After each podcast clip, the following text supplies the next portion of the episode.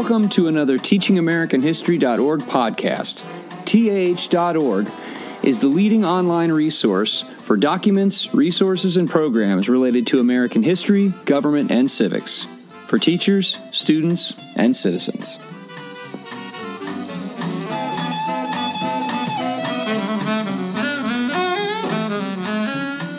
Well, welcome everyone uh, to our first TeachingAmericanHistory.org Saturday webinar of the new academic year.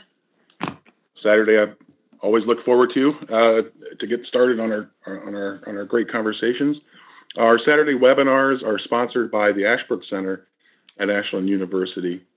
TAH.org is the leading online resource for documents-based study of American history, government, and civics for teachers, students, and citizens. I'm Chris Burkett. Uh, I'm associate professor of political science and history and uh, co-chair, co-director of the Ashbrook Scholar Program uh, for undergraduate students here at Ashland University.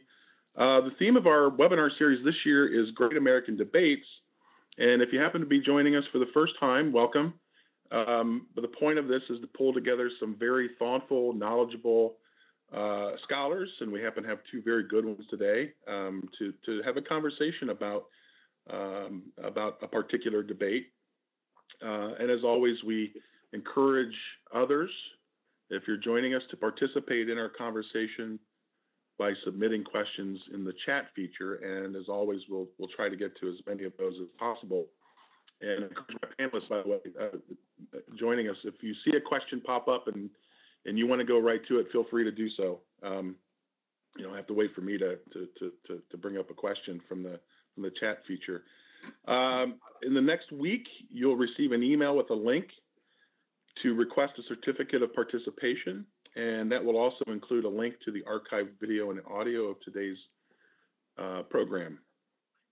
So, uh, as always, we're, we, we, we, with what we do uh, at Ashbrook and teachingamericanhistory.org, we, we try to draw our conversations or base our conversations on original documents and a lot of the documents we'll be using this year in, in our webinar series uh, are drawn from two new volumes produced by the Ashbrook Center. We're producing a number of volumes uh, with collections of great documents. Um, and I think most of those, if not all of them, are available uh, through uh, on the Teaching uh, website uh, in electronic form. Um, uh, today, I think we happen to be drawing uh, from one of the volumes uh, um, that I believe was produced for West Point, if I'm not mistaken. Maybe Rob can say more about that, uh, one of our uh, panelists today. But uh, the, the, debate that we're focusing on today is, is Patriots versus Loyalists. And I'm happy to introduce two very thoughtful scholars joining, joining me today uh, Rob McDonald of the United States Military Academy, and Todd Estes of Oakland University. Good morning, gentlemen. Thanks for joining me. Good morning. Good morning, Chris. Thanks for being here, especially on a Saturday morning. Um, so, um, this is the first webinar of the year. I'm always, you know, thinking about how do we start this? How do we start this, this, this, uh, not just this new theme, but this particular topic. So, Patriots versus loyalists. That could that means we could talk about just about anything, right? I'm not sure what where to go from there. So maybe my first question, or maybe a question, or a couple of questions that hopefully you'll help us think through uh, at some point today is um, what do we mean by those terms, patriots versus loyalists? Uh, were those terms that um, that uh, that both sides used to describe the other side? or those terms that were used at all uh, during the revolutionary period to describe themselves? And maybe a related question, um, did the meaning of those terms change during the course of the revolution? That is, did it did, did what it meant to be a patriot or a loyalist change um, at all during the revolutionary period? But in general, I guess maybe you could help us work through the arguments of both sides. What, what were the kinds of things that patriots were arguing for um, and what were the kinds of arguments that loyalists were making. But I'd love to hear your thoughts, especially on the terms themselves. Were those terms that were actually used during the time, or those terms, those labels applied by historians at a later point? Or, but of course, as always, gentlemen, uh, feel free to ignore my questions and talk about anything you want to talk about, which is probably much more interesting. So, anybody want to start with, with thoughts on this or, or anything else related to the topic? Please feel free.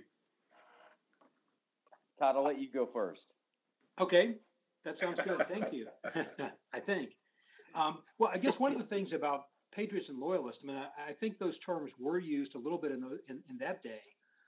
However, they, they really have come to become uh, sort of defining terms that have been used by historians and subsequent people in thinking about the, the founding of the American Revolution, and they've been defined in specific ways. But I, one of the things that I've always found most fascinating about this whole question of loyalists and loyalism is that the presumption today, and I think for really pretty much every uh, every decade since the American Revolution, has been that the loyalist position somehow needs to be explained because it's abnormal and because it's strange and because it's illogical. that the idea of staying loyal to Great Britain and loyal to the crown uh, was somehow obviously the position that lost out in the revolution. And so no one asked the question why did people become patriots? Why did people support the American Revolution? Why were people in favor of independence? But they do ask, and I think for generations, historians have asked the question what would make someone a loyalist? Why would you stay a loyalist? What was inside the loyalist mind, if you will, that kept them loyal to the crown even very, very late and then into the uh, revolution itself? And so I think one of the things we need to do is, is go back and understand that loyalism at the time in the 1760s and 70s, I think you can make a very good case that that made really good sense. That was a logical position. It was rational. Uh, it certainly was a realistic position. And it was also, in many ways, a kind of moderate position, certainly compared to the Patriots and what they were trying to do. And so that's not trying to explain away or defend loyalists necessarily, or to be a partisan in favor of the loyalists. I'm not suggesting that. But I do think it's important to try to go back and understand what it was about the loyalist that would make someone a loyalist, because that's that's often presumed that loyalists were strange people and we can sort of write them out of the story of the American Revolution. But by sheer numbers, by impact, by wealth, by land holdings, by office holdings, things like that, the loyalists were pretty prominent people and pretty important people. And I think to uh, explain away their behavior or write them out of the story and say, well, they're not that significant, or uh, whoever was a loyalist was strange, why wouldn't they be patriots? I think really not only misunderstands the the history of the American Revolution as it happened, but I think it also does a real disservice to our. It's, it's very ahistorical thinking, I guess I would say. It sort of uh, you know, Im, implies our position now of trying to figure out why would you be a loyalist and not a patriot? Don't you know that the patriots created the revolution, declared independence, fought the war, established the United States of America? That's the right position. Why would you be against that? And I right. think that again sort of rips the loyalist out of the context of the time. So hopefully, what we'll try to do this morning in our conversations and questions and through these readings is to try to figure out what made people loyalist and what they believed in, but also to try to understand that that was not a strange choice or strange behavior at the time. Yeah, I think yeah. what what what Todd is saying about contextualizing uh, these people is, is really important, and it's worth noting. I think that all of these documents that we're reading um, for our, our gathering this morning come from the year 1774. So I think in 1774, all of these people would describe themselves not as patriots or as loyalists, but as Englishmen. And I think that comes through loud and clear in the documents. There's a great deal of agreement um, between these people who will subsequently become loyalists and subsequently become patriots. Uh, sure, uh, you could look at Thomas Jefferson's summary view and and certainly um, see the direction in which he's heading. I mean, he's sort of on the vanguard of, of the movement for some sort of separation from Great Britain. Um, but then when you look at the, the letter by Gouverneur Morris talking about, you know, the riotous mob, he sounds, you know, to our ears like he should be a, a loyalist, but in fact, he's going to become a patriot as well. And then when you look at the, the two gatherings um, where uh, toasts were given, um, you know, the first is a group of loyalists who are um, trying to celebrate the anniversary of the repeal of the Stamp Act, which had occurred eight years earlier, so they could ignore the imposition of the Intolerable Acts, which had occurred just a couple of months earlier. Um, but in many respects, their toasts overlap significantly with those that were given at the banquet in honor of the um, convening of the Continental Congress in Philadelphia. Um, I think you know once you do declare independence, you begin to see uh, names applied to these two separate groups of people. Probably not patriots and loyalists, though. I mean, I think the people we would call patriots would describe the loyalists as Tories, and the mm-hmm. people we would describe as Tories would describe the Patriots as rebels. So as Todd pointed out, these are terms that have kind of you know come on into their own in, in subsequent decades as historians sort of look for neutral terms to apply to these two groups. And, and Rob, can I just for clarification, so that those terms would have been tossed around much more around 1776 and post 1776. Yeah, I mean, you, you you certainly do see people describing each other as rebels and Tories, um, and and I think you you would find people uh, who are on the patriot side, they would describe themselves as patriots, and sure, loyalists would describe themselves as being loyal to Great Britain. Right. But but I think it's it's it's worth pointing out that um, certainly in 1774, the one thing that all of these people could agree upon was that uh, Great Britain was the richest and the most powerful, and uh, not coincidentally, the freest nation on the planet. Right. And, and so the real debate is, you know, can we within this this great British framework um, recover the liberties that that we believe have been injured, you know, since the end of the French and Indian War? Yeah, no, that's really well put. Now, the, I'd love to push this question you've raised further. The, the, it seems like the central question, uh, especially uh, in 1774 and in the years around there, is what does it mean to be an, an, Englishman, right? I'd love to push that question further because that will also get us into that, that, that realm of what Todd was suggesting about what, what were the arguments that the Tories, as, the, as they were later called, so um, the Loyalists, uh, what were the arguments that they were actually making? And, and um, I was surprised when I first dug into these, um, some of the arguments of the loyalists um, several years ago, at, at, at, at, the fact that they do make arguments in favor of remaining loyal to an empire, especially, right? They talk about a lot of times about the importance of the empire and, and how important it is as an Englishman to be tied to the greatest empire in the world that is doing all these great things. But we can hopefully get into some of those arguments in much more depth. Because again, I'll stop talking here in a second. The stereotype I uh, was always taught growing up was that the, that the, the loyalists were just sort of, they didn't really think that deeply about the issues. They were just sort of bound by tradition. Um, uh, and, that led to their loyalty to the government that they were born and raised into. But I think it's much deeper than that. Um, but I, but I love the I love the label of Tories, uh, Rob, as you mentioned, because after 1776, that's an that that's an older term, right? Tories were traditionally supporters of the king, stretching back to the English Civil War. So does that does that reflect a turn in the mind of, of American patriots, moving away from sort of blaming Parliament and and toward moving toward toward you know being more anti-monarchical and blaming the king? Um, would that help explain why the, the, label of Tory came to be so prominent uh, after 1776? But I, I, think so. Yeah. I mean, um, we, you know, we should keep in mind that the the political terms of the day um, that were bandied about principally were Whigs and Tories, and I think that all of the people um, whose writings we see represented here um, in these four documents would consider themselves among the Whigs. You know, the Whigs traditionally um, had been uh, opposed to the centralization of power. They certainly, on the question of America, uh, had been, you know, more amenable to the arguments coming from the American colonists regarding uh, their rights and their liberties uh, and their grievances against British imperial policy. Um, and so, you know, after independence, to, to label uh, a group of, of people Tories you know, was a real insult because they, they were they were with the really bad guys back in Britain. Um, and it's kind of interesting. And when you look at the the toasts that are given um, in celebration of the uh, convening of the Continental Congress, um, you know, there there are a couple of ones that reference the British Parliament. One is the tenth, and, and the person who raised his glass said, "May the cloud which hangs over Great Britain and the colonies." burst only on the heads of the present ministry. that would be the Tories. That would exclude the Whigs. I see. Gotcha.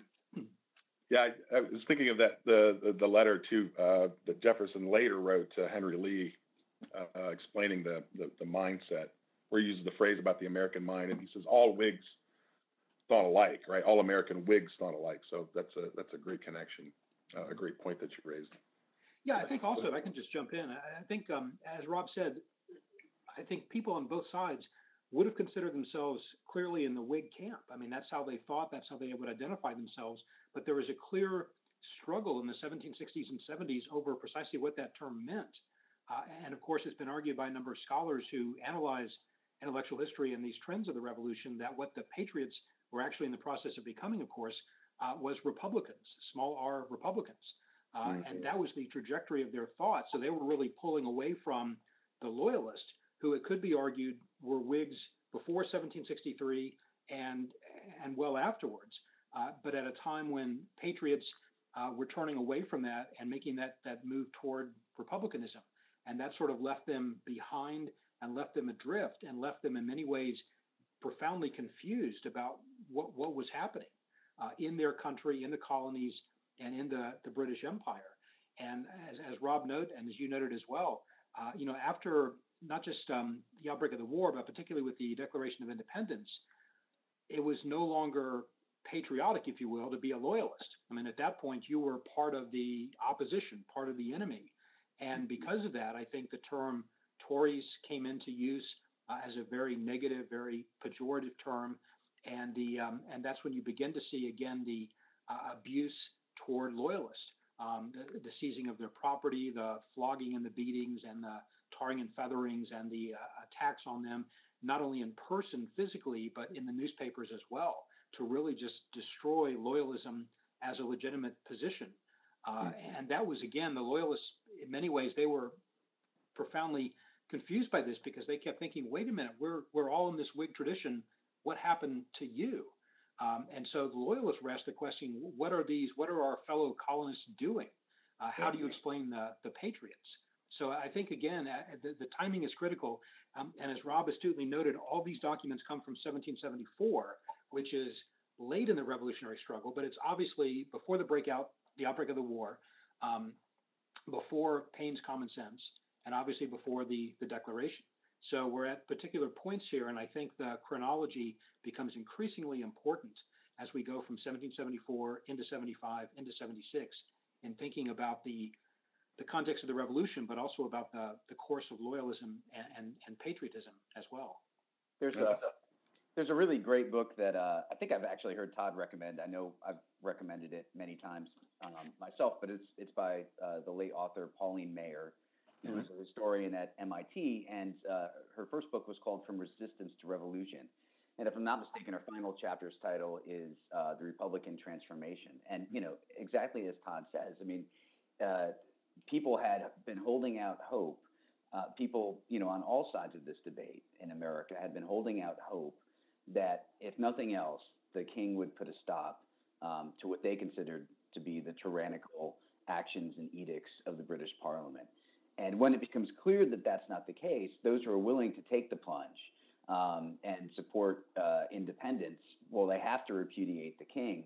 Um, I guess the question is, were they Republicans um, really before they had to take the step of repudiating the king, or did the step of repudiating the king essentially force them into becoming Republicans? And I think you know for different groups, uh, for different people, um, there might be different answers. Just just looking at not being a, an expert on Gouverneur Morris, but just sort of the flavor and the tone of, of, of, the document suggests that perhaps he was more comfortable with the British system of monarchy and aristocracy um, than, say, someone like Thomas Jefferson. Right. Mm-hmm. So this is a this is a really interesting distinction that we're sort of moving toward and, and perhaps hopefully going to work through this well, Todd mentioned that uh, in many ways both sides would have considered themselves sort of the true heirs of, of sort of Whiggism, right, in that English sense. Um, what, uh, um, I guess maybe my question is, what's how did they see their? Let me put it this way, maybe. So you have the Glorious Revolution in England in in uh, 1688, and and the Whig way of thinking about things, if, if I understand history correctly here, emerges victorious in a certain sense. That is, you still have a monarchy. It's not necessarily Republican in the sense that Americans think of republicanism, and, and as Rob is pointing out, but but but there is a the, the, the Whig way of thinking about things that emerges from the Glorious Revolution is one where the, the, the, the king is still important, has a significant role to play, but but there are sort of constitutional restraints placed on the king. Am I understanding this correctly? And I'm wondering, I'm curious about what the split might have been among those who considered themselves Whigs, or what was the difference between American Whigs and English Whigs? And if, if that doesn't make sense, just ignore it and again talk about whatever you want. I'm not. I'm trying to think this through. It's a, it's a tough mm-hmm. question. Well, I mean, I'll just jump in quickly, and then I want to hear what Rob says about this. I mean, I think in many ways that's a question that the colonists rarely had to think about prior to 1763 and the end of the Great War of Empire. I mean, they considered themselves part of the British Empire, um, certainly very, very loyal to the to the empire. They identified as as Englishmen, as British. Uh, they they took enormous pride, certainly, in everything the British Empire was accomplishing uh, in, in, Canada against the French and, and uh, Native Americans and um, and then certainly with uh, the, the post-war um, hubris of 1763 and the great achievement, it's really only at that point when the British began to say, well, we've got to rethink the empire now. It's much broader, much vaster, far more expensive to maintain. There's still the nine years of, of war debt that we have. This is going to require some real thought about what the empire means. What does it mean to be in the empire? And what does it mean to be, in fact, British? And I think it's at that time that the colonists, for the most part, are are sort of forced into thinking about well, what what does it mean? You know, what does it mean to be a colonist, to be loyal to the king? What's the relationship between our local legislative bodies and Parliament? What duties do we own or do we owe to uh, to Great Britain? What rights do we have? And so I think really none of that is an issue that very many people talk about or think much about prior to 1763 because they don't have to. And it's really only in the years after that, and especially in the years after 1765 and the Stamp Act, that the colonists began to go through really a decade of very intensive self examination.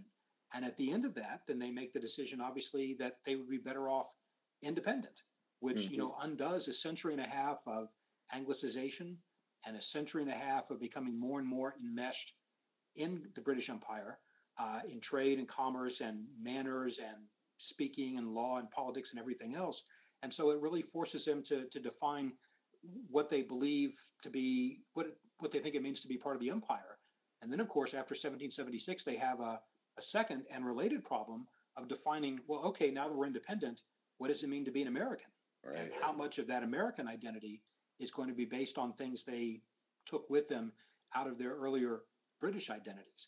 So I think these are fascinating questions, but um, I would suggest they really don't get thought much about, or at least written much about, until um, kind of push comes to shove in the years after the Great War for Empire. Oh, that's great. Yeah, I, I really agree with uh, what Todd is saying, and I, I, I, would just extend it. I mean, both Todd and I have done most of our work not in the American War for Independence, uh, strictly speaking, but in the 1790s. And I mean, I think that's that's when this question of what does it mean to be an American, and you know, we knew what we were we, what we were united against, but, but what do we really stand for? I mean, I think that um, you know becomes a, a, primary concern. But going back in time a bit, uh, you know, let's say to 1763, when the French and Indian War comes to a close, um, it's it, it, shouldn't be surprising for us as Americans to understand what Parliament was up to. Um, during the course of this this war, the Seven Years' War, as it was known globally, Britain's debt doubled um, and in the final year of the war, in 1763, we know that Great Britain spent 384,000 pounds on the American colonies and received in revenue from the American colonies only 1,800 pounds. there is a, a, tremendous imbalance. And, um, and the British people were, uh, in general, much more heavily taxed than the American people. So it's not a crazy thing that members of parliament would try to pay for this, this last expensive war um, by turning toward the American colonies. The irony, of course, is that by doing so, and by ignoring some of their own basic principles about the importance of representation um, to people who are going to be taxed, um, the British set in motion a series of events that are going to yield yet another war that's even more expensive and that this time around is not going to have a favorable outcome for them. So that, mm. that great continental empire that they had achieved during the French and Indian War, um, you know, a great portion of it is going to be lost in the war for independence. Yeah. Mm-hmm. Oh, that's that's that's really that's fascinating. It, the, so the so both sides, you can see how the split starts to emerge over, as you put it, Rob. On the one side, the British overlooked, and you do see these arguments coming out, especially between 1763. But I'd say really, I see them prominently in the early 1770s. The fact that the British violated one of their sacred principles of British constitutionalism, which was representation, right? Mm-hmm. Maybe that's the, the, the that aspect of Whiggism as well that emerged out of the out of the 1680s. But so you do start to see those arguments emerge mostly on the side of the Americans. They're violating a, a, a sort of sacred traditional, what they would often call a natural right of Englishmen, right? A natural right of Englishmen to be represented and not de- be deprived of their property through taxes without without representation.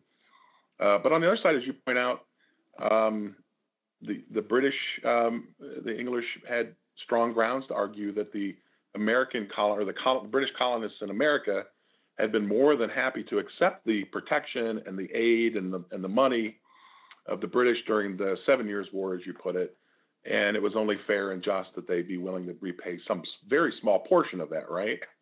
I mean, the, the my understanding is the initial attempt to recover some of this through taxes was was very non-invasive um, and and very minuscule in a certain way. Thoughts on this, or?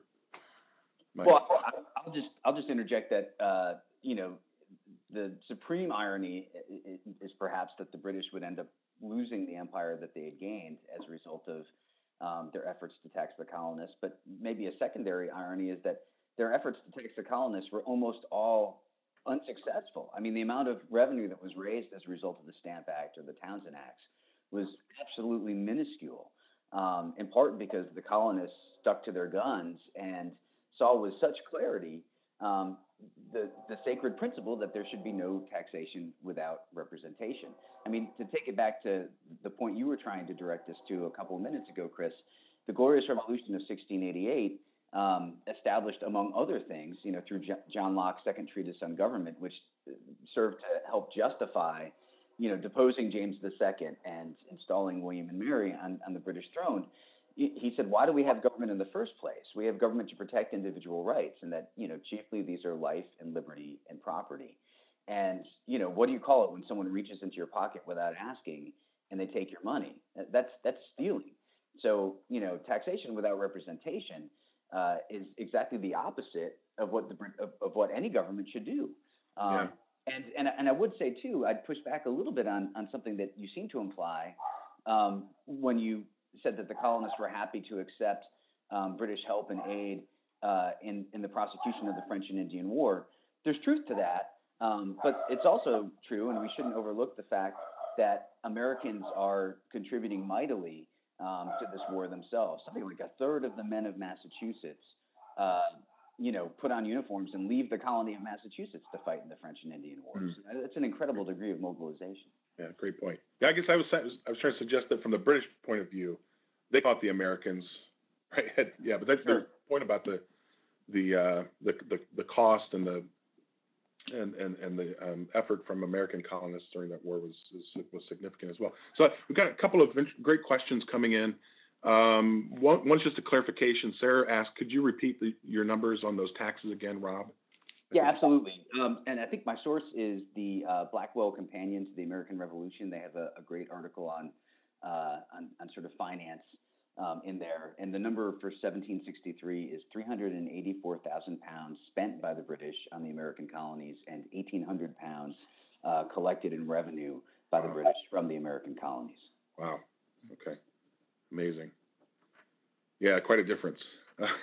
so you wonder why they persisted. And of course, I guess the answer is well, they did back off occasionally, right, in the light of some of these things. Sure, sure.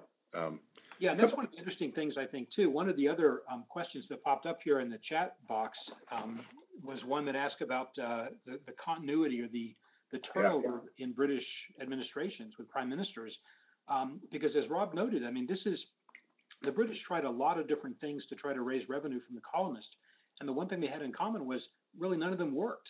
I mean, the Stamp Act was a complete failure from the standpoint of raising any substantial revenue. Uh, the Townshend duties were at best partially successful, But again, I mean, these were not the kinds of measures developed in the kinds of ways that could really generate a revenue from the colonies anywhere close to what the British needed. So it's true that the, the British backed down and repealed the Stamp Act, later repealed the Townshend duties except the one on tea, and there's the changeover from Grenville to Townshend to North, on and on and on. But the one problem, the one constant for the British is they had the problem after 1763 of how to gain more revenue to pay for the war debt and to pay for the ongoing cost of administering the colonies. And mm-hmm. that was a problem they could just never, ever solve. Every measure they tried failed at its most basic level. I mean, a revenue measure is designed to gain revenue, and when revenue measures don't do that, they are failures. In addition to being incredibly unpopular and driving away the colonies, and as, as Rob noted, um, they within about a dozen years, the British lost the great prize they had won in North America. Um, and this is one of the classic examples of irony and unintended consequences that are so so typical uh, throughout throughout history. Yeah, oh, that's a great point. Hey, kind of a related question that since you since you brought that, I was going to bring that question up too, Todd. I'm glad you did. But uh, maybe a related question is somebody asked about the effect of salutary neglect uh, in the years preceding um, the change that happens after 1763. Um, so how does how does that affect? I guess maybe what I'm working toward is this sort of split in in the minds of Englishmen living in America and, and Englishmen who are who are living back in England. Mm-hmm. Yeah, well, I think I mean the salutary neglect, in some ways, I guess, and some scholars are arguing, is kind of in the minds uh, uh, of the beholder. It's sort of a great way to to summarize, in a general sense, how the uh, how Parliament and how the British treated the American colonists prior to 1763. But of course, that also sort of leaves out the idea that there was a fair amount of regulation, obviously, concerning trade, concerning commerce. Uh, the, the, various stages and, and, implementations of the Navigation Acts did very much control where Americans could trade, how they could trade, where they could go, which markets were open. So it's not as if the um, the colonists were left alone, neglected in that sense. Um, although it is certainly very, very true that there was no effort to um, impose external taxes on them of the kind that you saw after 1765, and really almost no effort, uh, almost no effort to meddle in colonial affairs prior to that time. But but certainly there is enough of a change in British policy being hands-on, and as Rob said, coming into your pocket and taking your money, that that changed after 1763 to really make it very very clear that there was a huge difference in, in behavior.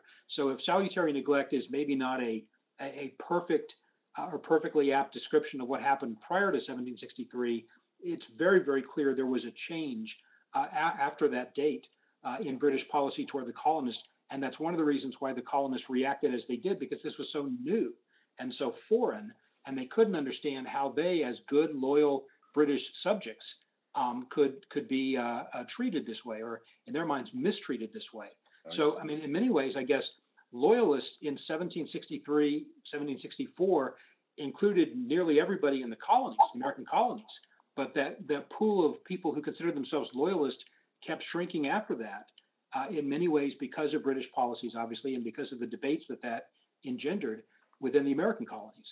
Mm. Oh, Just to, just to put, you know, maybe a, an exclamation uh, point after Todd's statement, I, I think, you know, it, it's worth saying, and I'm not the first person to say this. We in America were much better at being British than the people in Britain were. um, you know, I mean, we we really believed the the foundational principles um, that undergird the the modern British system. Um, the principles of 1688 were the principles that that were the basis, the foundation of our argument.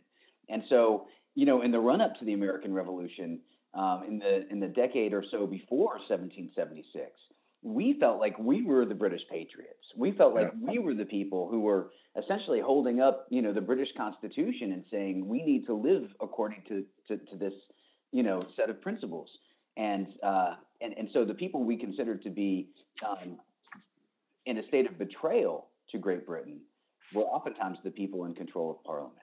Yeah, no, that's a great point. I'm often struck by how strongly uh, so many people we think of as patriots start making the argument uh, that they, in fact, are the, the, the, true Englishmen the people in England have deviated from their own constitutional traditions, um, not just stretching back to 1688, but I know I, I, I know there's a quite a few writings going all the way back to their Saxon's foundations, right? Sure. Uh, Jefferson, I think, in the Summary View in '74 mentions uh, the, the traditions of British constitutionalism stretching from their Saxon origins. Uh, there are a number of other writings. So, yeah, that argument that, that we're the true Englishmen, we're the ones who are sticking to the true principles of English constitutionalism, uh, becomes really prominent uh, at the time. So, so that raises another question. Maybe we can talk about now or at some point. Um, what arguments did the other side make to, to say we're the true uh, sort of heirs and preservers of British constitutionalism. And um, I also want to point out there are a number of you guys have both raised some interesting questions in your descriptions of things. A number of good questions having to do with sort of hypotheticals. Uh, uh, James asked, "What if the colonists had been given their rep- representation in Parliament? Uh, would that really have given that much of a say? Uh, but wouldn't have taken away uh, one of the arguments that the rebels or patriots were prominently ma- or consistently making. And um, Ray asked, what do you think the British could have done? What adjustments could they have made to hold on to the colonies? So a couple of big questions have been raised uh, by your by both of your descriptions of these things. So thoughts on any of that? Well, it's a great question to ask. You know, how you know could the British have avoided this this uh, dilemma of pushing the colonies away? Um, and it's it's in many ways hard to see how um, because of their understanding of the British Empire and the supremacy of Parliament, uh. which would simply not um, jibe with the idea of the colonial legislatures, as they later stated, being the equal of Parliament. And one of the documents we, we can talk about in a little bit is the uh, that Joseph Galloway Plan of Union hmm. that right. states very clearly that there will be colonial legislatures uh, and Parliament, but he says their relation to Parliament will be quote, an inferior and distinct branch of the British legislature. Uh, um, and again, that's that's the loyalist position. That's also the the, the English position. But I, but again, I, I think uh, again I think that the um, the British position there is really um, a very striking one that just doesn't allow for the kind of of um, recognition of colonial rights and power to tax or legislate or anything else that the colonists could be comfortable with mm. that, that would fit with their understanding of what rights uh, English citizens had. So I think given that given that problem, the idea of having um, I mean this idea of virtual representation to answer the other question, I think uh, that's something that made sense to, to, Great Britain. And if you believe the Parliament represents for the entire empire across the globe, then the colonists fit in there. But the colonists said, no, no, no, we should have actual representation. That's not something that the, the British were ever willing to do and really couldn't do that without making a, an enormous concession. So uh, it, it's hard to see, I think, in many ways, how this coming split could have been avoided. I mean, maybe it would have come a little earlier, a little later, but I, I don't know, given all the factors in play, that uh, that it really could have been avoided uh, for very long. Yeah, that's a great point. I was going to make it, it's almost that distinction is unavoidable given the simple geographical and political circumstances of the fact that you have British in a motherland and, and people who claim to be British in a colony, right? That hmm. that motherland or homeland uh, colony distinction seem to be unavoidable. Didn't it? So at one point, did Americans um, or British and American in the American colonies initially? Did they? Did anybody make the argument that that the Parliament should should uh, legislate for for um, for Great Britain proper, and the colonial legislature should be able to legislate for for the colonies. Did anybody ever make that distinction? I mean, many many people made that distinction. Um, you know, Todd sort of alluded to it earlier, but the w- when they looked at uh, taxes, what they objected to were internal taxes, taxes that aimed, you know, specifically at raising revenue from the American colonists. They thought that only their own parliaments, their own colonial assemblies should have that power. What they didn't object to um, were British measures that were that sometimes used taxes as a tool for regulating trade within the empire. You know, once once you got out into the ocean, once you got beyond the borders of the colonies, um, the colonists accepted that yes, this was the rightful realm um, for for Parliament to act. So I have to say, I, am not sure that I agree with uh, with the two of you about the inevitability of all of this. I mean, I think that had we maintained the status quo that we had enjoyed prior to the French and Indian War, um, that it would have been possible for the colonies to remain um, in, in a relationship with Great Britain.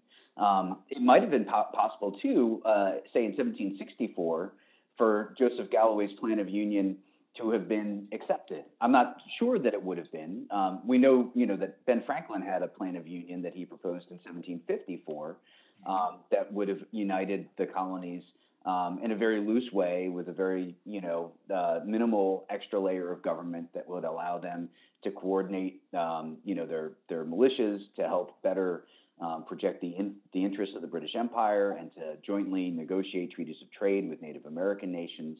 Um, and, and the colonies were not excited about that. They didn't want to give up any of their autonomy. So I'm not saying that Galloway's 1774 Plan of Union would have been a slam dunk in 1764, but I think it would have been at least imaginable.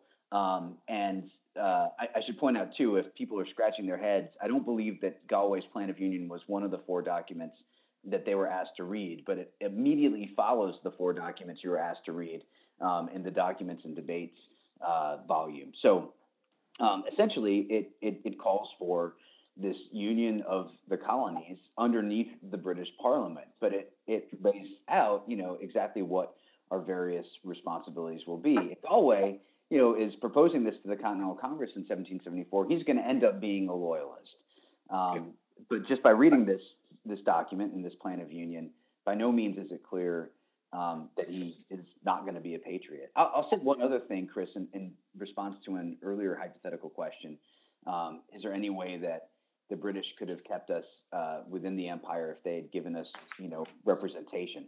I assume that the representation that they would offer would be proportional, and if that were to be the, the case, then then perhaps Americans would have accepted that offer. Um, but they would have accepted it knowing, as Ben Franklin did. I mean, he did the math that it was only a matter of time um, for for us to outnumber the people of Great Britain, and so the empire essentially would have transferred from one side of the Atlantic to the other. I don't think the British ever had any intention of doing that, and even if they did, I think you would still find many people in America saying that it's just not practical. Yeah. Um, for us to be represented on the other side of the ocean the amount of time it takes for information to cross, to go back and forth, and the propensity for Americans, let's say, to go native if they were to reside in London and lose touch with. I mean, you know, we hear about this about politicians today. They go off to Washington D.C. and they, for, they forget about where they come from. Right. Um, I think you know that that would have been an objection as well. So we can't definitively say um, that there was no alternative or that this was inevitable. Um, but I do think that um, certainly we know what did happen, and uh, with 2020 hindsight, the British course of action really seems self-defeating. Can I ask, in light of that's all fascinating. Can I ask, in light of that, another question? Uh, you and Candy's question made me think of this. She mentions um, uh, Thomas Jefferson's um, Summary View, and um, um and and the the line that he um, puts in there about uh, being a free British inhabitant uh, where's her question? She mentions that on page 68, uh, Jefferson reflects on being a free British inhabitant with the right to leave mm-hmm. uh, by chance or not, cho- uh, not, so on and so forth, right? And, and Katie suggests that this is kind of one of Jefferson's subtle, um, uh, maybe not so subtle, but sort of proddings of the king to remind the king that, uh, you know, that, that, there's a lot more at stake here. But I'm trying to be clear here for a second people like Jefferson and others really want representation in Parliament. Um, I mean, it seems to me again when you read that uh, summary view by Jefferson, um, he's not calling for separation, and he's doing his best to make himself sound like a good British subject, right? But my suspicion, maybe both of you who are very familiar with Jefferson, written on Jefferson, can say whether you think Jefferson really, really wanted Parliament uh, or representation uh, in Parliament, or or would that have sort of potentially pulled the rug out from his ultimate goal of, of, of separation and independence, if in fact that was his ultimate goal. I guess my question is, what did Jefferson want out of all of this? what did he want to happen? Todd, do you want to go first? Well, I was I was going to say actually, Rob should take this. Rob has written, as people may know, a great book called "Confounding Father," which is about Thomas Jefferson, uh, and I think it's recently out in paperback as well. So it's um, not not particularly expensive, but it's a great book and a great, great read. And so Rob has, has really studied very closely Thomas Jefferson and his revolutionary thinking. Um, so I, have got a few things I would like to add to this, but I want to hear from Rob first, actually. Yeah, well, Todd, Todd, you're, such a, you're, such a, great friend, not only to uh, give me the question, but to plug my book. Yeah, there you go. Thanks so much. Yeah. Um, so, so I guess whenever you would hear just about anyone saying no taxation without representation, um, the part that they really meant was no taxation. they weren't calling for representation. They were quite happy with the system that they had been enjoying, you know, for, for dozens of decades. Yeah. And, uh, you know, when Jefferson writes the summary view, uh, it is in some ways a statement of loyalty, but it's clearly a thinly veiled threat as well. And, you know, for me, the most stirring part of that document is when he writes about the origins of uh, what would become the British North American colonies. And he points out that, you know, it's, it's not like the Apollo 11 moon landing where, you know, the United States taxpayer through the United States government, you know, funded this expedition to plant the flag on the moon. Um, you know, Jamestown, Plymouth, these were private ventures organized voluntarily by, by you know, corporations. And um, as Jefferson points out on page 69, uh, America was conquered and her settlements made and firmly established at the expense of individuals and not of the British public. Their own blood was spilt in acquiring lands for their settlement, their own fortunes expended in making that settlement effectual.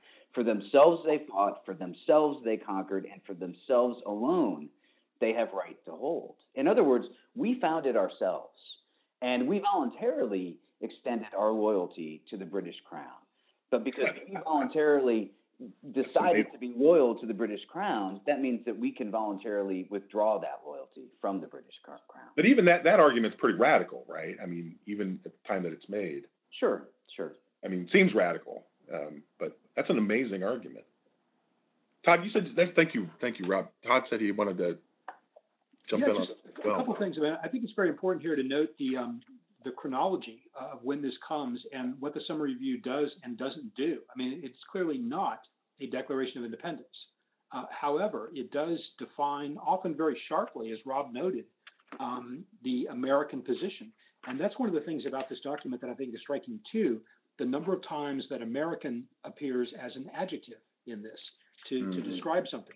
Uh, there are references, I'll just look at a few things I've circled um, American story, American public, American states, American affairs, American art, uh, sort of on and on. I mean, all of these are Jefferson's way of describing something that is unique to a people, even if there's not yet an American nation. And I think he's um, he's very clearly defining what I think in many ways had been what Americans had long thought were in fact British principles that the British seem to have been moving away from. Mm-hmm. And I think he's trying to, uh, in this summary view, uh, redefine these as American positions and American principles and American ideas.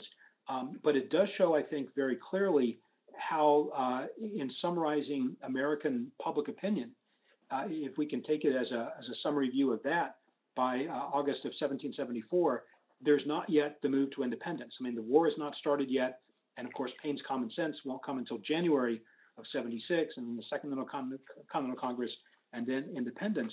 Um, in one of the, the later uh, paragraphs here, I think there's a, there's a key phrase that Jefferson uses that sort of blows out of the water uh, a document that will come a month later, which is Galloway's Plan of Union, where Jefferson writes, um, this is in the paragraph that begins, that these are our grievances we have thus laid before His Majesty. Uh, a few lines further down from that, Jefferson writes, let no act be passed by any one legislature which may infringe on the rights and liberties of another, mm. which again seems to be very clearly a way of equating the Virginia House of Burgesses, the Massachusetts Assembly, the New York legislature with Parliament. Yeah. So that's a conception of empire that the British will clearly never accept. Uh, yeah. They have rejected that. They cannot accept that and still keep their idea of the empire together. Uh, and so I think Jefferson here is is less declaring independence, but more even more so, I think, just spelling out uh, principles and ideas and summarizing where Americans are. There is still hope, and there will obviously be hope even as late as the Olive Branch petition, late in 1775, that the colonists can somehow go over the head of Parliament to the King and say to the King, you know, look, get rid of your corrupt ministers. Let's, you know, we love you. You know, we know you, you want us to succeed. Can't we just find some way to get get around Parliament?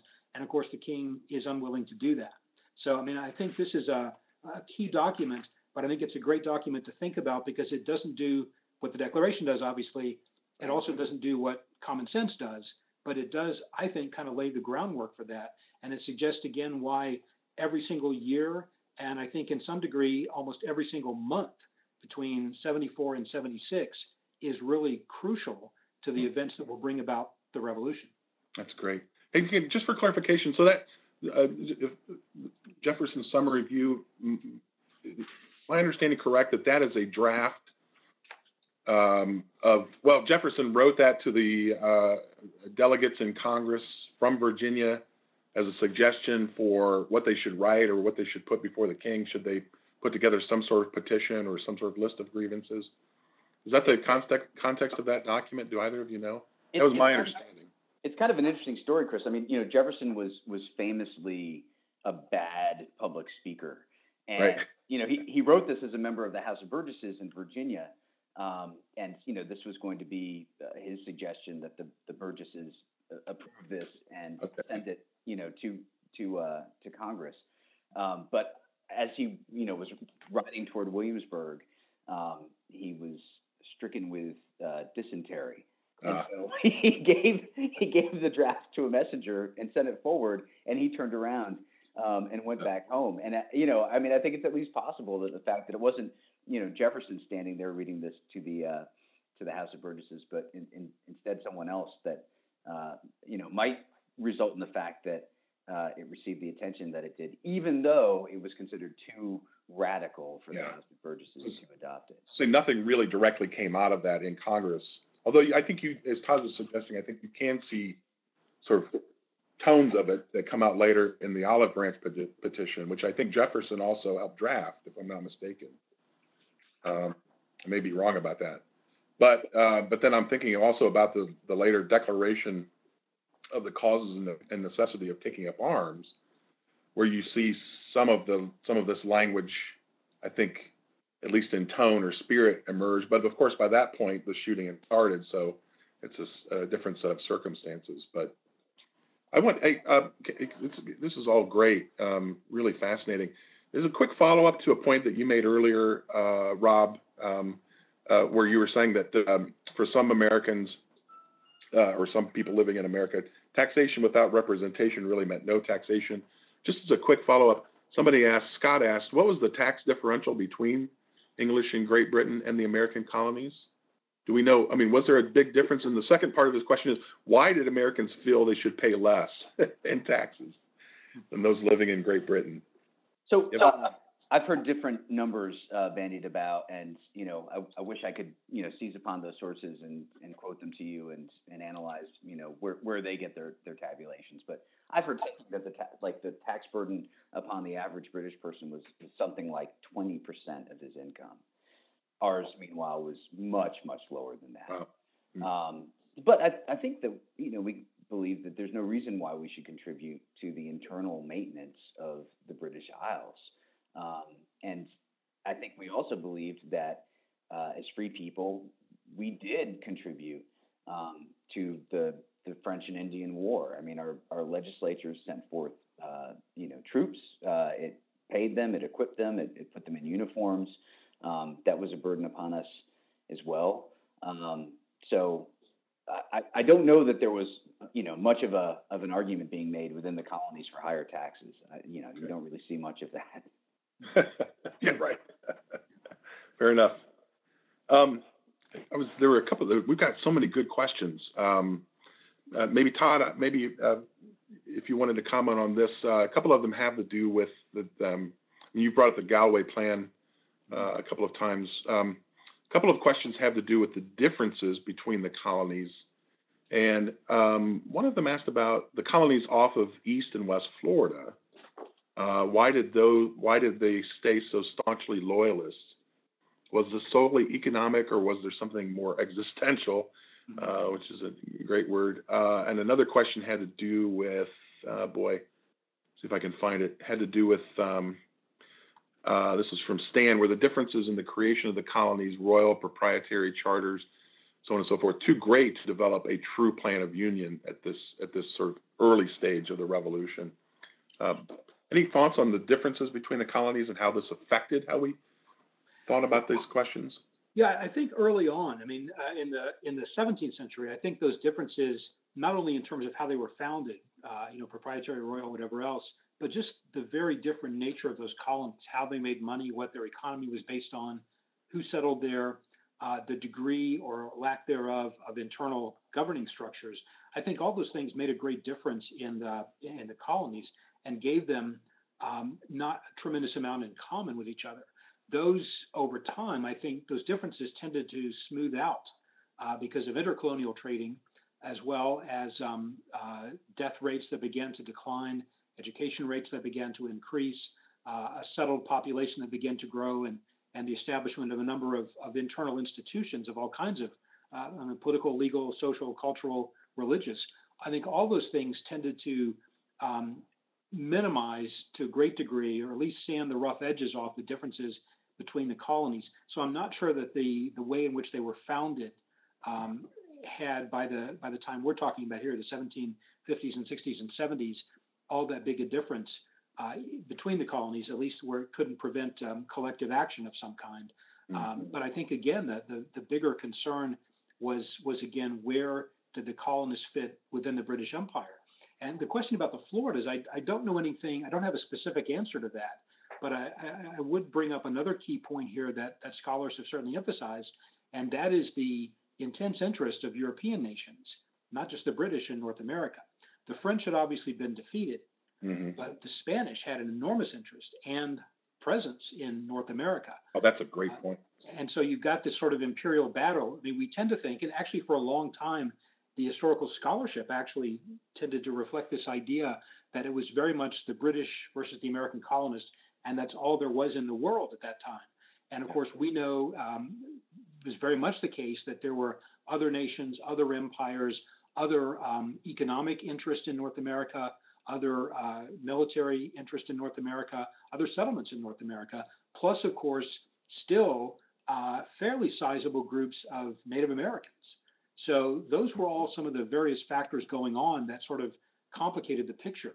Uh, and I think that sort of broader imperial understanding of North America and what happened um, may well explain why people in different areas were pulled one way or another, or had you know conflicted loyalties or divided loyalties, uh, or things like that. It's a very very messy reality. I think as as history, uh, I think Rob would probably agree with this. History is usually pretty messy. I mean, we tend to define it and explain it in in ways that make sense. And I think the explanation of the revolution as being this this battle between patriots and loyalists, th- that's a part of it, obviously, but but there's a lot more that's going on. And I think the the fuller understanding is is something that historians, you know, to this day are still writing about and thinking about, uh, and still uh, considering the, the various impact of of all these different angles and things that are pushing on Joseph Galloway and on Thomas Jefferson and on um, these revolutionary crowds that are turning out and drinking toast uh, to the empire. I mean, there's a lot going on that they're aware of that we sometimes uh, tend to forget about or minimize, but was very, very real to them. That's uh, great points. Great points. I think Todd is exactly right, and I, I love his comment about uh, you know history being messy. I think you could imagine a hilarious comedy routine um, called the Obsessive Compulsive Historian. Uh, very, very difficult. Um, but I'll, I'll just add one one thing more. Um, you know, when we think about the British North American colonies, we tend to focus obviously on the 13 that joined hands and declared independence together in 1776. Um, but of course, there's also Canada, um, and there are also the British possessions in the Caribbean. And uh, it's worth pointing out that you know one reason why I think we don't see the same interest in resistance from the British Caribbean colonies is that um, they had uh, an enslaved population that outnumbered the white population uh, on average by a factor of four to one. On some islands, it was as many as 16 or 18 to one. And when you consider that in the Caribbean, they're harvesting sugarcane and that you harvest sugarcane with a machete, um, you can understand why you know British people living in the Caribbean wouldn't want to rock the boat and uh, and and you know bring about any additional instability. That's a great point too. Yeah. Yeah, and that ties into Gouverneur Morris's comment too. I mean, he, I think he's less worried about violence necessarily, but just about this. What's he call it? The unfeeling, the unthinking mob. They begin to you know come out in the sun and and ride around like a snake or something. That, that that same sort of thing is if we stir this up, uh, we're really stirring up something that we may not be able to control. You know, whoever we is, whether it's Parliament or elites in the colonies. Yeah. Yeah, I love how he uses this term. Uh, instead of nobility, he refers to the mob as the mobility, the mobility, and and, uh, and it's and it probably brings us to another point. I mean, Todd mentioned earlier that there was this transition from people considering themselves Whigs to considering themselves Republicans. That is, people who were not monarchists. Um, I think we're we're not yet at the point where many Americans transition to small d Democrats. Um, in other words, democracy, as we understand it, and a, and a large scale trust and faith in the will of the people is something that is just beginning to emerge um, in 1774. And that, you know, many people still are, are very much uh, concerned that um, it is important to have a balanced constitution where um, some people, people who own property and who are self sufficient and able to support themselves and be mentally and economically independent, where they would have a voice. Um, but there aren't many people at this point um, who are arguing for things like, you know, universal suffrage, even even just for white men. Um, that's still a ways off. Mm, all great points. Mm-hmm. Yeah, so a lot of factors to, that, that go into this uh, this question. Um, and that and, and, on that messiness of the thing, that reminds me there were a, a couple of questions. Um, uh, let's see if I can find it here. Uh, uh, somebody wrote, I, I, get the sense from the readings that a person can be both a patriot and a loyalist. Um, um, do you think that this is a struggle that the men of the time fought about with themselves, perhaps? Um, and, I, and I raise that because um, it seems like in this, uh, there must have been quite a, a, number of people that were sort of torn very deeply over this question, right? So we tend to think, well, they're the patriots and the loyalists, and they're and they're separate. But there must have been a lot of people that were that thought they could be both or struggled to be both somehow, and maybe reconcile the two. And it calls to mind. I don't know that we actually recommended these readings, or the the reading by Gage, by the way. I think mm-hmm. that's in the reader, which I think is also really interesting and and, and worth reading. Uh, somebody mentioned Edmund Burke's attempts in Parliament. That's not part of the readings, but Edmund Burke uh, tried to to to um, you know bring about a kind of reconciliation between the way the the British mind worked and the and the American mind worked. So, can either of you comment on, I guess, um, you know, I guess what I'm hoping for is maybe how, especially how did the those who chose to stay loyal uh, to to to the British um, um, government, if you will, how did they work through um, some of these issues, or vice versa? Yeah, well, I mean, what, what, that leads us to one of the, I guess, kind of one of the summarizing points about this this whole webinar is, you know, how do we today think about the loyalists? How do we understand them? Um, and one way to think about them uh, is to see them as as tragic figures in many ways. That they were people who did their best to be loyal to an idea and to a system that was changing before their very eyes in ways they didn't fully understand. Um, Bernard Bailyn, the early American historian, has a famous book from 1975, I think it is, called The Ordeal of Thomas Hutchinson, the Royal Governor of Massachusetts. Uh, and it's a very sympathetic book because he really tries to understand why would someone be a loyalist and why would someone persist in that kind of behavior. Uh, and it's it's again, I think it's a it's a very sympathetic book that sort of sees Hutchinson's case as being tragic. He's just not able to make that mental leap into something different than he's known. And I, I think the loyalists, if we think about them, uh, they clearly lost in the in the revolution. They lost their property. They were forced to flee to Canada to Nova Scotia. Um, but they've also really never had a revival, if you will. I mean, uh, if we think about this as being the first American Civil War, you can make the argument, as scholars have done, that the uh, Confederates in 1861-65, the, the rebels of the Second American Civil War, have been treated far better retrospectively than the Loyalists have. Mm-hmm. I mean, there's there's a lot that goes on, obviously, with with race and slavery connected to that. But there's also been, I think, a, a kind of reconciliation. That famous 1913 um, attempt to unite Confederate and Union armies at Gettysburg and sort of have a reconciliation between the regions of the veterans who fought it at Gettysburg.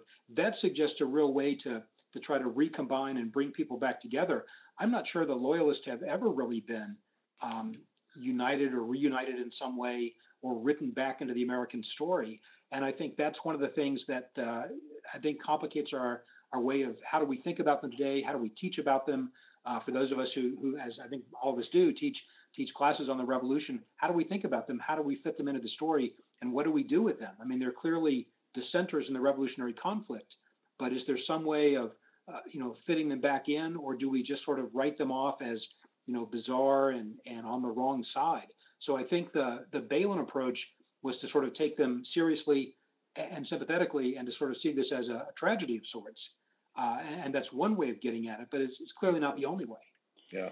Yeah, I, I, agree. It is such a tragedy for the loyalists. Um, they want so much to believe that Great Britain will come to its senses and yeah. embrace the principles for you know that caused them to love Great Britain in the first place. I mean, in, in a sense, they don't disagree with the Patriots on anything um, except about the necessity of jumping ship and uh, establishing our own independent government. And it's really tragic. You know, you brought up, uh, Chris, the um, the Olive Branch petition, uh, which you know John Dickinson took the lead in writing, and he, of course, you know, is in 1775 and 1776 certainly not on the side of independence.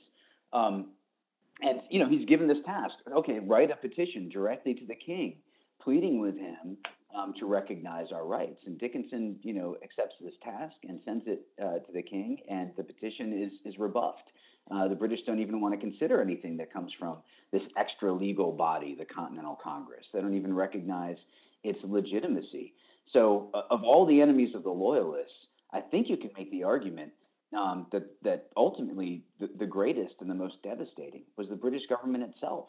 Um, and and to find ourselves in a state of war with Great Britain, even before independence, um, seriously undermines the loyalist case.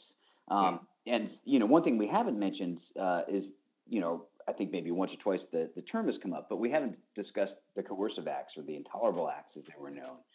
And you know, these are passed in response to the Boston Tea Party um, in early 1774, and and they shut down Boston Harbor. They outlaw uh, local town meetings in Massachusetts.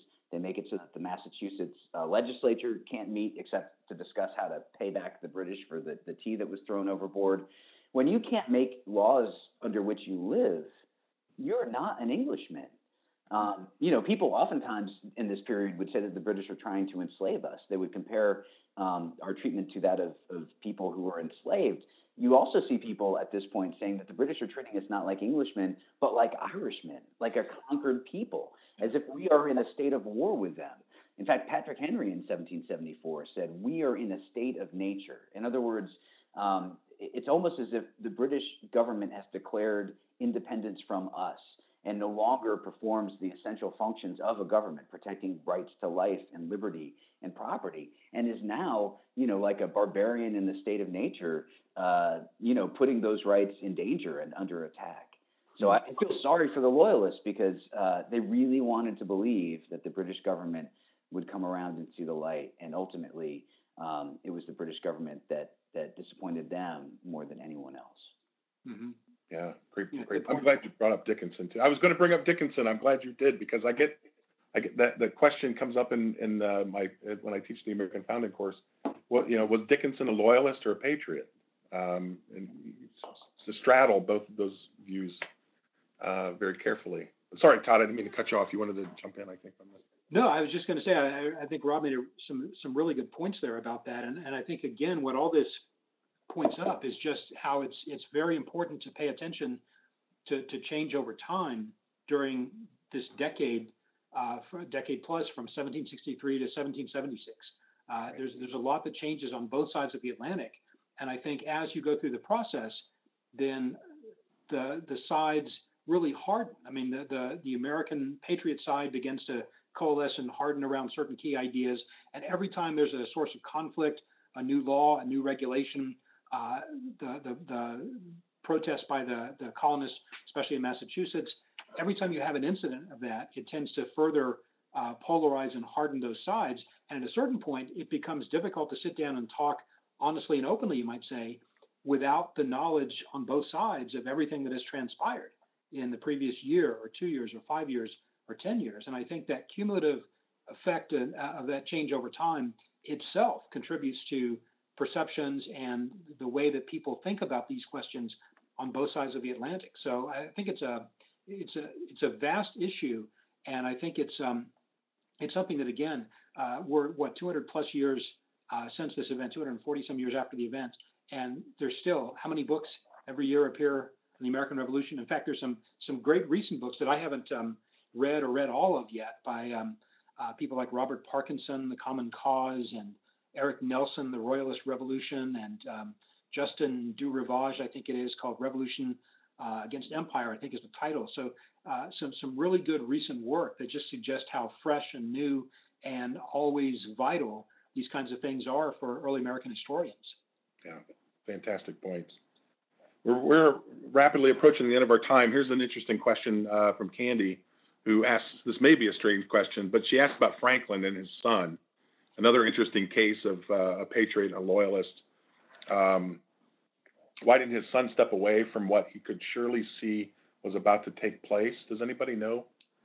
Uh, have any insight on Franklin and his and the situation that split between his son? I'm sure both of you do, but or is this just a case of again just sort of summarizing some of the distinctions we've been making, right? I mean, Franklin makes a decision that the the, the, cause of the the patriot cause is is mm-hmm. is the right cause. Um, his son sees the British Empire uh, or, or remaining loyal to the British government um, uh, a matter of not just necessity, perhaps, but also as again the right thing to do.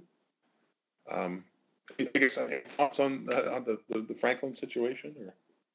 Well, I it just shows how divisive these questions could be within families, because the Franklin family was obviously not the only one that was split by this, but it was not a matter of this group and that group, but sometimes divided families against each other in this way.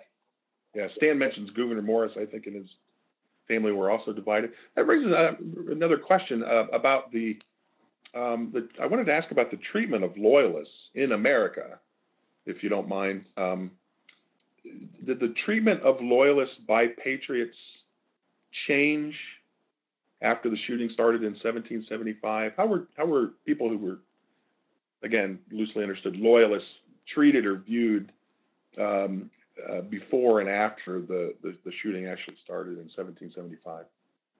So uh, Todd brought up Rob Parkinson's great book, uh, The Common Cause, and you know one of the the central arguments that Rob Parkinson makes is one of the ways that we forged unity among the American patriots was by establishing you know who the others were, who was outside of our circle, and obviously um, you know loyalists were a, a prime target to be outside of that circle, and and the the mistreatment of them, um, I, I, suppose, and I suppose you could describe it that way, uh, began maybe long before independence, uh, when mm-hmm. people resisted um, efforts to protest the Stamp Act or the Townshend duties, for example. People who um, collaborated with the British, people who um, agreed to pay their taxes, people who uh, didn't um, observe boycotts of tax goods would oftentimes be um, ostracized or shunned. People would refuse to do business with them. You know, sometimes you would see people hanged in effigy. Sometimes you would see people tarred and feathered. Um, so it wasn't easy um, to stand outside of the circle of, and, and I think it was a growing circle of, of American patriots who were highly critical of British policy. Um, and then finally, after 1776, so critical that you know they were willing to declare independence from Britain itself. And uh, you know, it's not it's not for no reason that so many loyalists are going to decide that they need to pick up and move and you know go to Canada or go back to Great Britain.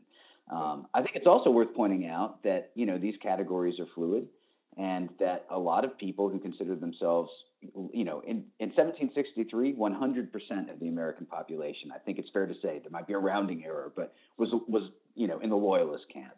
Um, by 1783, when the War for Independence came to a close, uh, a much smaller percentage was in the Loyalist camp. I mean, this was the process of conversion, um, and people converted for a whole bunch of different reasons. Uh, sometimes out of principle, I think, oftentimes out of principle, oftentimes out of uh, you know the experience of observing British imperial policy or observing during the war British troops who did not seem like they were protecting us, but instead seemed like they had come to conquer us. Um, certainly, there were people who uh, essentially raised the white flag and decided that they were going to quiet down and accept the status quo and try to get along peacefully with their neighbors, and um, yeah. and that's how they ended up on the Patriot side. Mm-hmm. Yeah, and it also didn't. Um, there were some efforts, I believe, especially by Washington, kind of as a military uh, necessity, to to grant amnesty to certain loyalists. Was this in New Jersey in particular?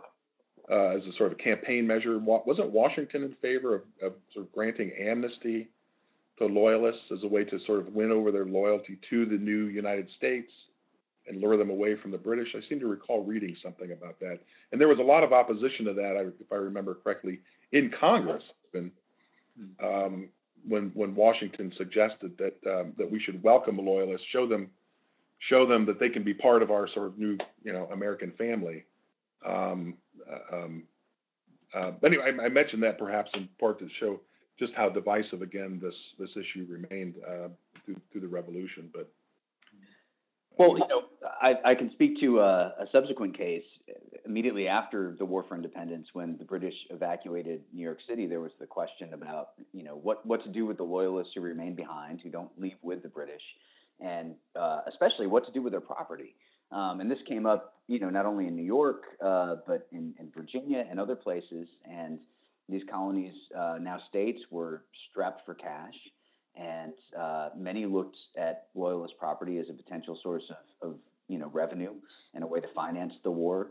Um, Alexander Hamilton, I think, to his credit, uh, after the war in New York, um, pushed back really hard against plans to confiscate loyalist property, um, and was trying to make the argument that you know property rights, among other things, you know, were why we fought this this war in the first place, and if these people are going to remain among us and if these people are going to be um, able to, you know, join our ranks uh, as as patriots, you know, we need to make sure that we respect their rights as well. Mm-hmm. Yeah, and I think just very briefly, one of the great movements that begins even before the revolution is is over, the war and the revolution is over, is an attempt to try to contain the revolution, and that's particularly true on the part of people who became Federalists in the debate over the Constitution and certainly among people like Hamilton, like Gouverneur Morris, who were also Federalists in the 1790s. They're really trying to roll this back and say, you know, no, it's about independence, about separation, but it's not about this sort of vast democratizing uh, of the country. So there is a real effort, uh, even before the war is over, to try to contain it and limit um, what the revolution was and was not about. Wow, that's a that's a fascinating point. And Todd, I, I the time has just flown by. We're actually over time. But that is a great segue to our next Saturday webinar on, the great debate, Great American Debates uh, between Federalists and Anti-Federalists. So I'm, I'm, hopefully that will come up in, the, in our next webinar. But gentlemen, again, we're over, and I'm sorry I've kept you longer than than than, than planned. But uh, I really appreciate your insights into this. I've learned a great deal. I hope others have found this useful. Um, but but again, thank you very much. This is very very uh, pleasant and, and thoughtful. It's um, always a pleasure. Thank you. Yeah, it is a pleasure. Thank you, Chris, and thank Thanks. you, Todd. It was a great conversation. Really yeah, enjoyed it. I enjoyed it. Thank you. I wish we had another two hours to keep going, but I, I know you're you're both busy as well. So, thank you both again. Thanks to everybody who joined us today. Thanks for submitting great questions. Um, just a quick reminder about the email you'll receive with your link uh, for a certificate of participation. Um, um one last plug. If you, if, again, uh, read the, read both you know both of these uh, fine scholars' books. They're they're not only full of great information, um, but just great to read, pleasant to read, not um, uh, sort of acutely uh, you know what's the word I'm looking for. Some people write these overly scholarly. What's the term people use? Egg-headed books or something like that. These guys write great books, both of them, and they're and they're pleasant to read. So uh, uh, can't recommend uh, their, their, works highly enough. And happy to say that both of them teach regularly in our master's program here at Ashland as, as well. So thanks again, gentlemen. Look forward to seeing you both in uh, whenever it is we're going to get together in Virginia in October. Yes. I think. Can't right? wait. That's it. Okay, great. So um, one last mention uh, again about our next Saturday webinar. It will be September 8th, and again, we'll be looking at the great American debate between Federalists and Anti-Federalists. So hopefully you can join us again then. Until then, take care and thanks.